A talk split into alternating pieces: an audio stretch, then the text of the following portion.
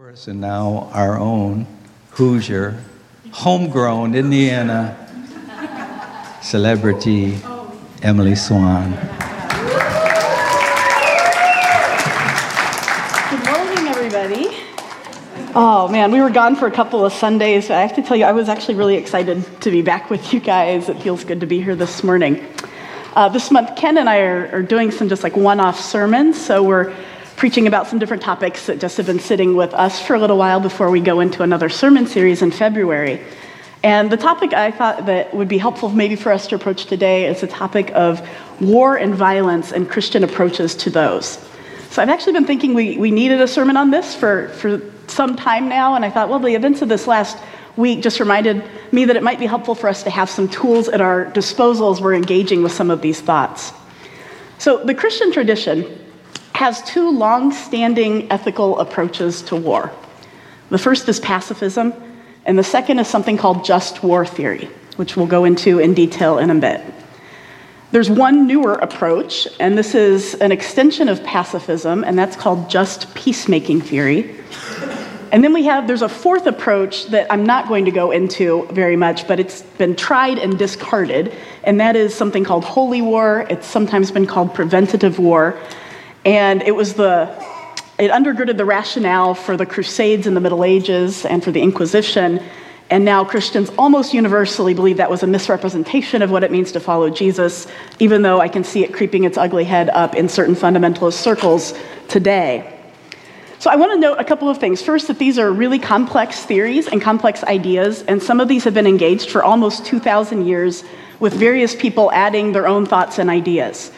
And so going over it topically today isn't going to cover all of the, you know, like, well, what about if this or what about if that? Right? This is more of an introduction to the scaffolding for how Christian ethicists think about war. And then I think that can give us a handle for how we might approach it with the kinds of questions that we can ask as citizens of a country that's nearly always at war. I saw a staggering statistic this week, and it was that 93% of the years that we have existed as a country, we have been at war with troops somewhere, either fighting against our own indigenous people or fighting overseas. And that caused me to think about my own life, and I think my entire life. We were either fighting a Cold War or we've had troops in Somalia or Yugoslavia or Iraq or Afghanistan or somewhere. I want to say also up front that there is space in the Christian tradition for differing views and that we should respect those who have thoughtfully considered what their conscience tells them. And I think that it can be a really delicate subject, especially for those of you maybe who have served in the armed forces. I know we have a couple of veterans who are in our congregation. Uh, maybe you have family that do, or maybe you've been a victim of violence. And so I'm not going to tell you what to think. I might indicate some different ways that I've wrestled with the topic, but I just want you to know that you don't have to take that as, like, I feel like you need to agree with this. This is very much an open handed sort of topic. So I'm going to start with Christian pacifism. And pacifism is the belief that all violence is wrong no matter what the circumstance is. And there are several streams of Christianity that hold to this posture. Um, that includes the Franciscans, who are part of the Roman Catholic tradition, the Anabaptists, the Mennonites, the Brethren churches. So if you ever see a church with the Brethren in the title, there's um, a growing subset of evangelicals who consider themselves Anabaptist the Quakers, the Seventh day Adventists, and the original Pentecostals. And that also includes many of the black churches that are in the stream of Martin Luther King Jr. And when I was looking into some of the Eastern Orthodox views, there's, there's a variety of views as well. They didn't develop just war theory in quite the same way, but there's like a whole landscape of views. But that said, it's almost unanimously agreed that pacifism was the posture of the earliest Christians for almost 300 years after Jesus' death and resurrection. Right? So the Jewish followers of Jesus in Jerusalem, they fled to the mountains when Rome came and destroyed the city rather than fight alongside the revolters because they interpreted Jesus as instructing them to do that. And so far as we know with the written evidence that survives, Christians systematically opted out of serving in the Roman army. There's a little bit of discussion about whether that was because of the pagan rituals involved or whether it was the violence, but I think that the historical weight is leaning toward because of the violence. And it was around the time that the Roman Empire adopted Christianity as its official religion in the year 300 is when the church started to make more space for serving as a soldier. So a pacifist would say that the Hebrew Bible, which is what we call the Old Testament, um, it contains multiple viewpoints about how to think about war. Right? It's not univocal. There are multiple viewpoints and multiple streams. And they would say that Jesus showed us how to interpret these narratives or which side their stream that he sided with, and that he never quoted passages that favored killing, war, or national supremacy. That he only quoted passages that favor peacemaking. And pacifists would say that Jesus, just through his teachings and through his manner of death, modeled pacifism even unto death. You know, I once had a, a Methodist friend say, um, he said, you know, but Jesus told his disciples to go and to buy a sword and to carry it. And that's probably the, the, the one little sticking point um, that pacifists have, have had to try to navigate in the New Testament. Uh, my Methodist friend was pulling from Luke chapter 22, and the context is this Jesus is talking to some of his closest friends, and one of the men who's probably his best friend, Peter. And he was telling Peter, Look, tonight things are going to go down. This was the night of Jesus' arrest, and you're going to deny knowing me three times before tomorrow morning. And Peter, of course, was like, Never. I would never deny knowing you. I'll go to prison and die before I do that. And then Jesus turns to Peter and to the others, and he says, You know, when I sent you without a purse or a bag or sandals, did you ever lack anything? And they said, No. And Jesus said to them, I'm telling you now, if you have a purse, take it, and also a bag. And if you don't have a sword, sell your cloak and buy one. Because it's written, He was numbered with the transgressors. And I tell you, this is going to be fulfilled in me. Yes, what is written about me is reaching its fulfillment. And the disciples said, See, Lord, here's two swords. That's enough, he said. So a pacifist looks at this passage and says, Jesus isn't telling his friends to go out and literally buy a sword, but to be prepared for significant persecution. Right? That starting that very night, they would be in danger. And when one of the disciples took what he said literally and said, See, Lord, two swords, Jesus responded with a Greek phrase that means, That's enough. And it's, a, it's like an impatient dismissal, indicating that they had failed to gra- grasp the point that he was making. And then later that very night, when Jesus was being arrested in the Garden of Gethsemane, Peter actually pulled out a sword and he chopped off the ear of one of the Roman soldiers. And Jesus went up to that Roman soldier and he healed the ear and he told Peter, Put your sword away, no more of this. So pacifists see a coherent, nonviolent message in Jesus from the Sermon on the Mount all the way through his death. And they see the same message echoed in other writers of the New Testament. You know, of all the metaphors that are used for God in the Old Testament, the one that New Testament writers use the most and are insistent on calling Jesus is Lamb of God. Right? Almost without exception, this is Jesus' title in the New Testament. In Romans 12, Paul writes, Don't repay anyone evil for evil. Be careful to do what is right in the eyes of everyone. If, if it's possible, as far as it depends on you, live at peace with everyone. Do not take revenge, my dear friends. Leave room for God's wrath. For it is written, It is mine to avenge. I will repay, says the Lord. On the contrary, if your enemy is hungry, feed him. If he is thirsty, give him something to drink. In doing this, you will heap burning coals on his head. Do not be overcome. Do not be overcome by evil, but overcome evil with good. Now, I have to tell you, I know this verse in and out because it was one of my mom's favorite verses to quote at me when I was a kid and I would fight with my sister. First, she would say, Revenge is the Lord's. That was like a refrain over and over. But she's like, I know she did something to you, but do you want to heap burning coals on her head? Yes. then you have to do something nice. And I was like, What? This is like the worst thing ever.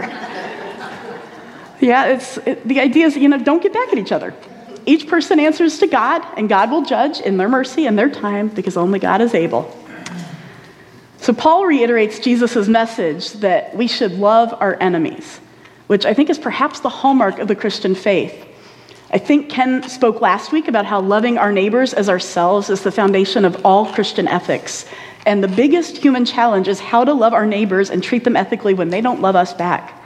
Right? So, loving our enemies and treating them the way we ourselves would hope to be treated is the ultimate litmus test of how we live out our faith. This doesn't mean we should be passive in the face of oppression and hatred. Right? A pacifist would see Jesus as empowering us to do acts of nonviolent resistance. And both Gandhi and Martin Luther King Jr. adopted some of Jesus' tactics of doing this. Right? Pacifism isn't meant to tell people who are oppressed, just sit down and take it but it's meant to empower people to think creatively about how to challenge power nonviolently. So a pacifist would say, as Christians, we don't fear death, And our refusal to do violence is a powerful and lasting testimony that witnesses to the nonviolent love of Jesus, and that we do more good for the gospel by being willing to lay down our weapons and by dying than by taking them up. Right, so that's, that's pacifism in a nutshell. So I've got a dry throat this morning.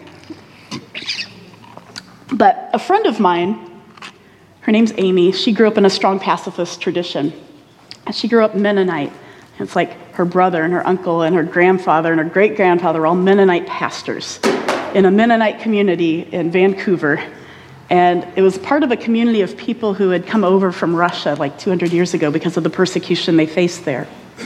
And so she told me that when she was a child in school, she grew up going to a Mennonite school, that she was taught that if anybody ever entered your house and put a gun to your head, you get on your knees and you let them do what, what they're there to do to kill you, if that's what they're there to do.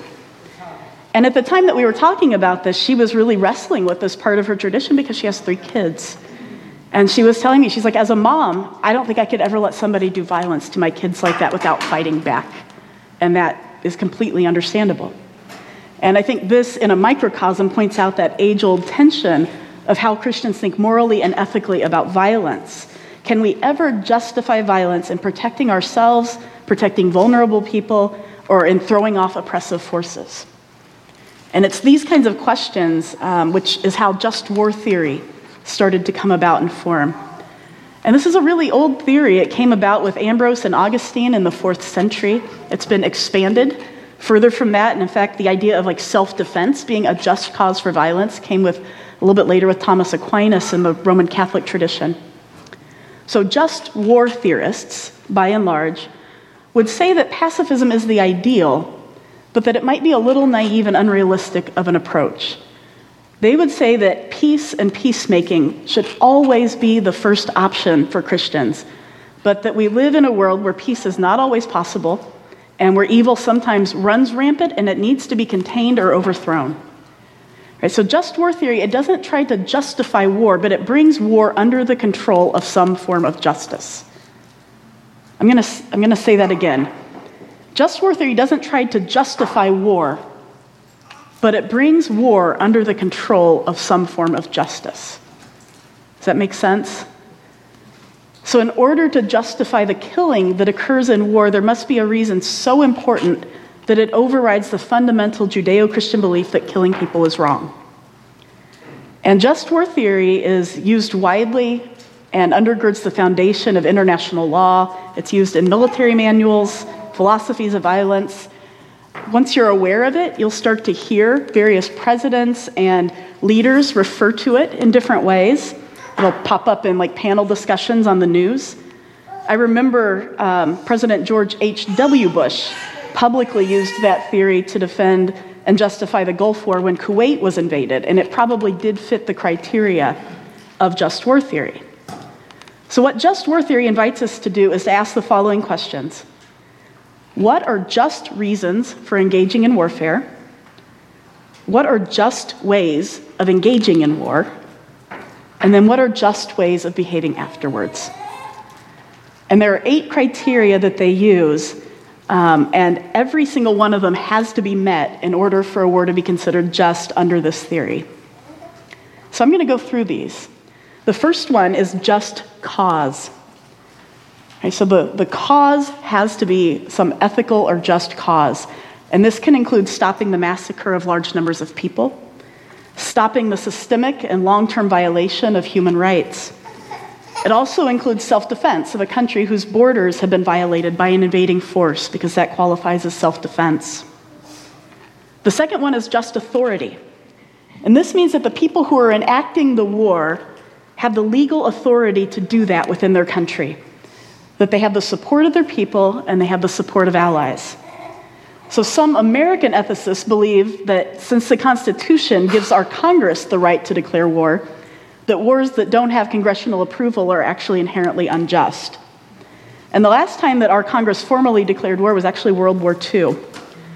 Because since that time, more power has been amassed by the president to conduct war without the blessing or the approval of Congress. Just authority assumes the will of the people declaring war is being exerted right? So the people whose tax money is being spent, whose loved ones are serving in the war, should give some form of consent in our case, through elected representation. You know, like it, the Vietnam War was never, we never declared war and it did not have mass support.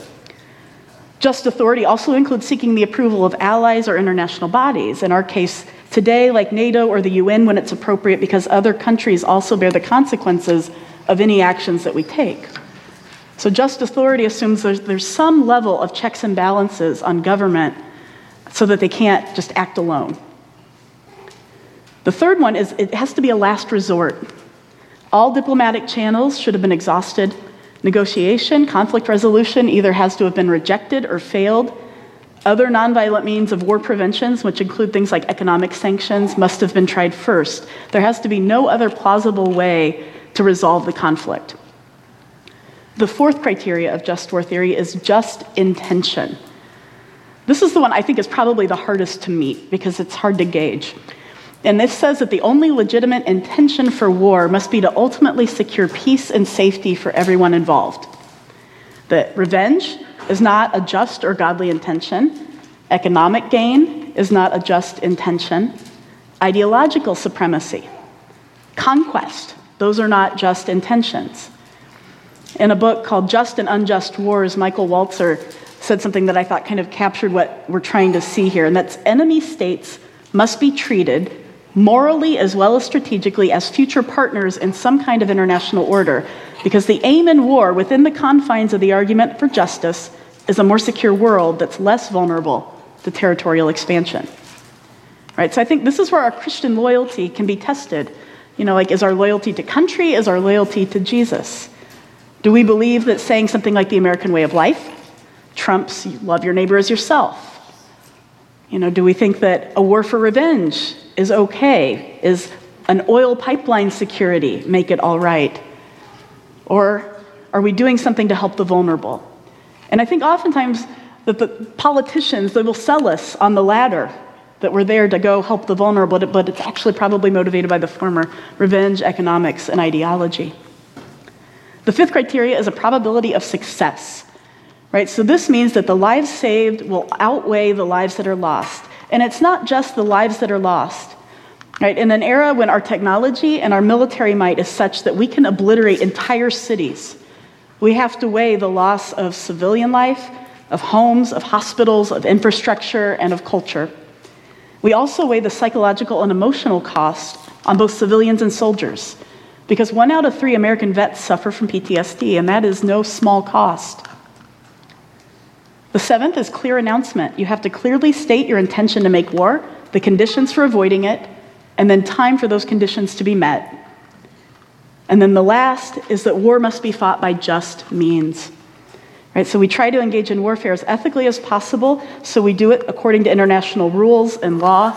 I actually just Googled, the UN has a whole list of war crimes on their website that you can read. We abide by the Geneva Convention, and it says things like we shouldn't, you know, kill or torture prisoners.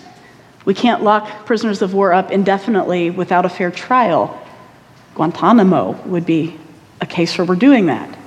All nuclear war is considered inherently unjust because the cost of civilian life is so high and the environmental toll is so destructive. All civilian deaths must be unintentional and indirect. All terrorism is considered unjust because civilians are most often targeted. You can't take hostages. You can't go in and pillage and demolish buildings or areas that are not tantamount to accomplishing the overall goal, and so on. Right? So it's trying to bring some sort of rule of law into the area of war. So these are the eight criteria that have to be met for just war theory. And more recently, ethicists have also started adding that there are certain specifications for how losers in war are treated. And those guidelines are about like how peace treaties are reached and reconstruction. And I would also add um, how veterans are treated when they get back. Do they have access to health care? Do they have access to um, counseling, therapy, all of those things as part of treating war in a just manner, especially because we're a country, we tend to send people from lower socioeconomic statuses, lower education, people of color more often in statistically higher ways are going out to fight our battles. And it's not just to not treat them well when they come back. So that's, the, that's just war theory in a nutshell. And then last but not least is just peacemaking.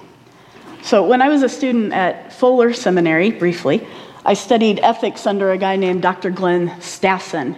And he was actually the architect. I didn't know this when I first took the class. He was the architect of this theory called just peacemaking. And it's a theory that is now widely used in ethics and in international peacekeeping, and it's really considered one of the three viable Christian ethics of war now. So, this is, this is his book. It's a lot of international relations theory, but it's worth reading if you have any interest in this. Um, just for those of you who might find it interesting, he was David Gushee's mentor. So, David Gushee, who wrote the book Changing Our Minds, um, who's been a real friend to our congregation, he and Glenn Stassen were very dear friends up until Glenn's death. And what Dr. Stassen here would say is that in an era when we have things like weapons of mass destruction and drone warfare and terrorism and non state warfare, that just war theory is a little bit outdated. And that modern warfare is just so destructive and so indiscriminate that it's hard to justify that the cost um, can outweigh the benefit. And the ways that modern warfare is conducted make the criteria of just war theory a little bit more irrelevant. Right? It makes it a little bit hard to evaluate who has just authority for, say, a drone strike. And so, in the shadow of two world wars in Vietnam and the Cold War, he's saying we need an ethic of active war prevention not just war justification.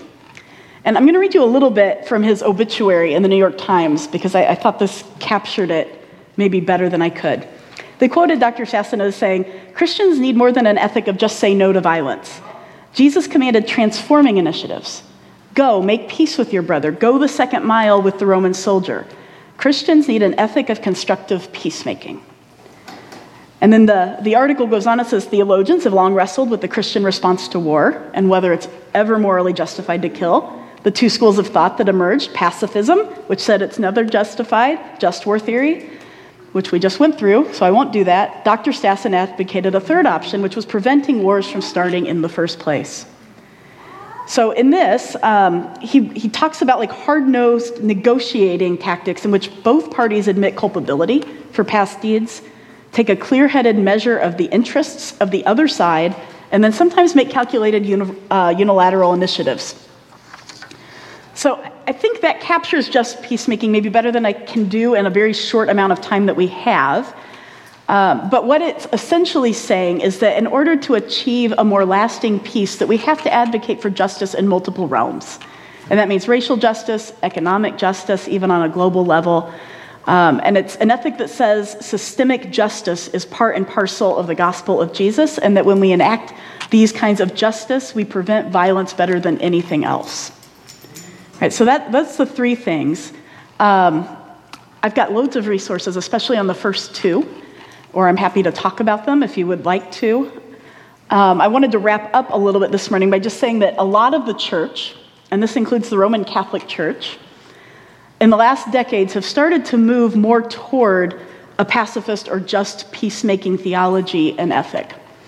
And it was actually just 2016, the Roman Catholic Church held a, a, really large conference in Rome where they were talking about just peacemaking, here to more de- fully develop this vision for nonviolence and for what making just peace means. And that the Roman Catholic Church is moving away from just war theory as being like their settled teaching to a more expansive call for peacemaking.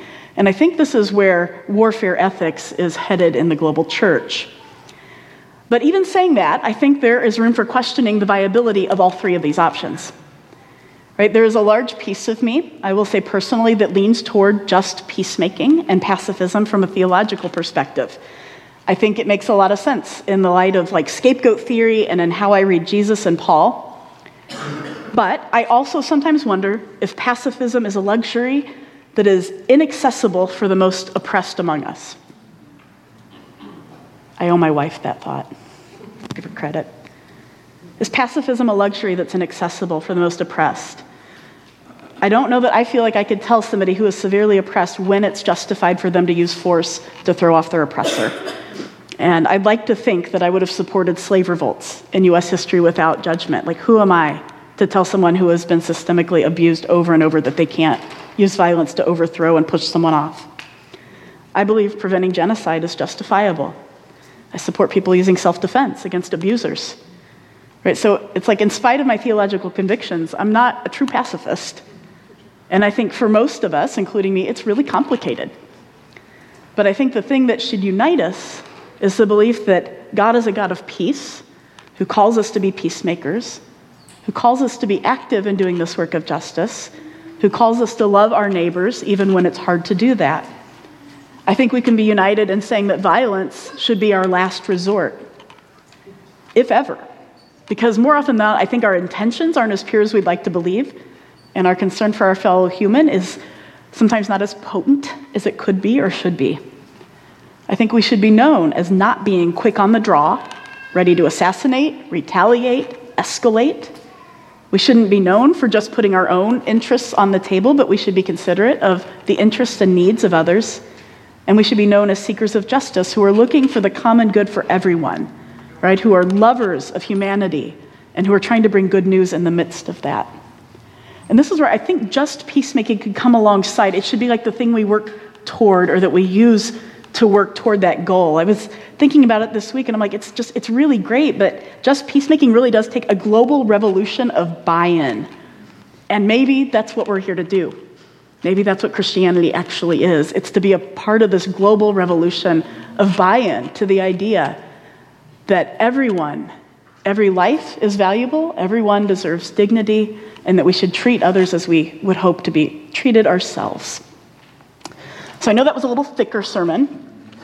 I know that's a lot of information, fewer stories, more information, but I hope that that at least gives you a little bit of a nugget to talk. I've, I've got a lot of family members who are maybe on the different side of the political spectrum than me, and it was really helpful for me to be able to like talk to my mom about some of the things this last week. And she was like, man, nobody ever taught me about just war theory. I don't even have like a basis. She's like, I'm just listening to people say we should go preemptively just bomb a whole bunch of people and take them out. I'm like, I can understand the rationale for that, but just from a Christian ethics standpoint, I don't know if that's that's not the way I would approach it. And so that gave me a way to talk to her without being demeaning, but say, here are some ways that we can get at this. So I hope it's also helpful for you. So I know every week we like to do a little bit of a meditation. We sometimes either do quiet or guided meditation. And today I'm just going to ask us to do something really simple, if you're willing. And I'm, I'm going to read one verse. It's from James chapter 3. And the verse is Peacemakers who sow in peace will reap a harvest of righteousness. And I'm going to read that a couple of times, and you can just kind of get comfortable, close your eyes if you want. And I want us, as, as I read these, just imagine what would it mean for us as a people to sow in peace, either in your own life or nationally. So people and babies make noise, and that's fine, but let's just invite the Spirit to be speaking to our hearts today along these areas. Peacemakers who sow in peace will reap a harvest of righteousness. Peacemakers who sow in peace will reap a harvest of righteousness.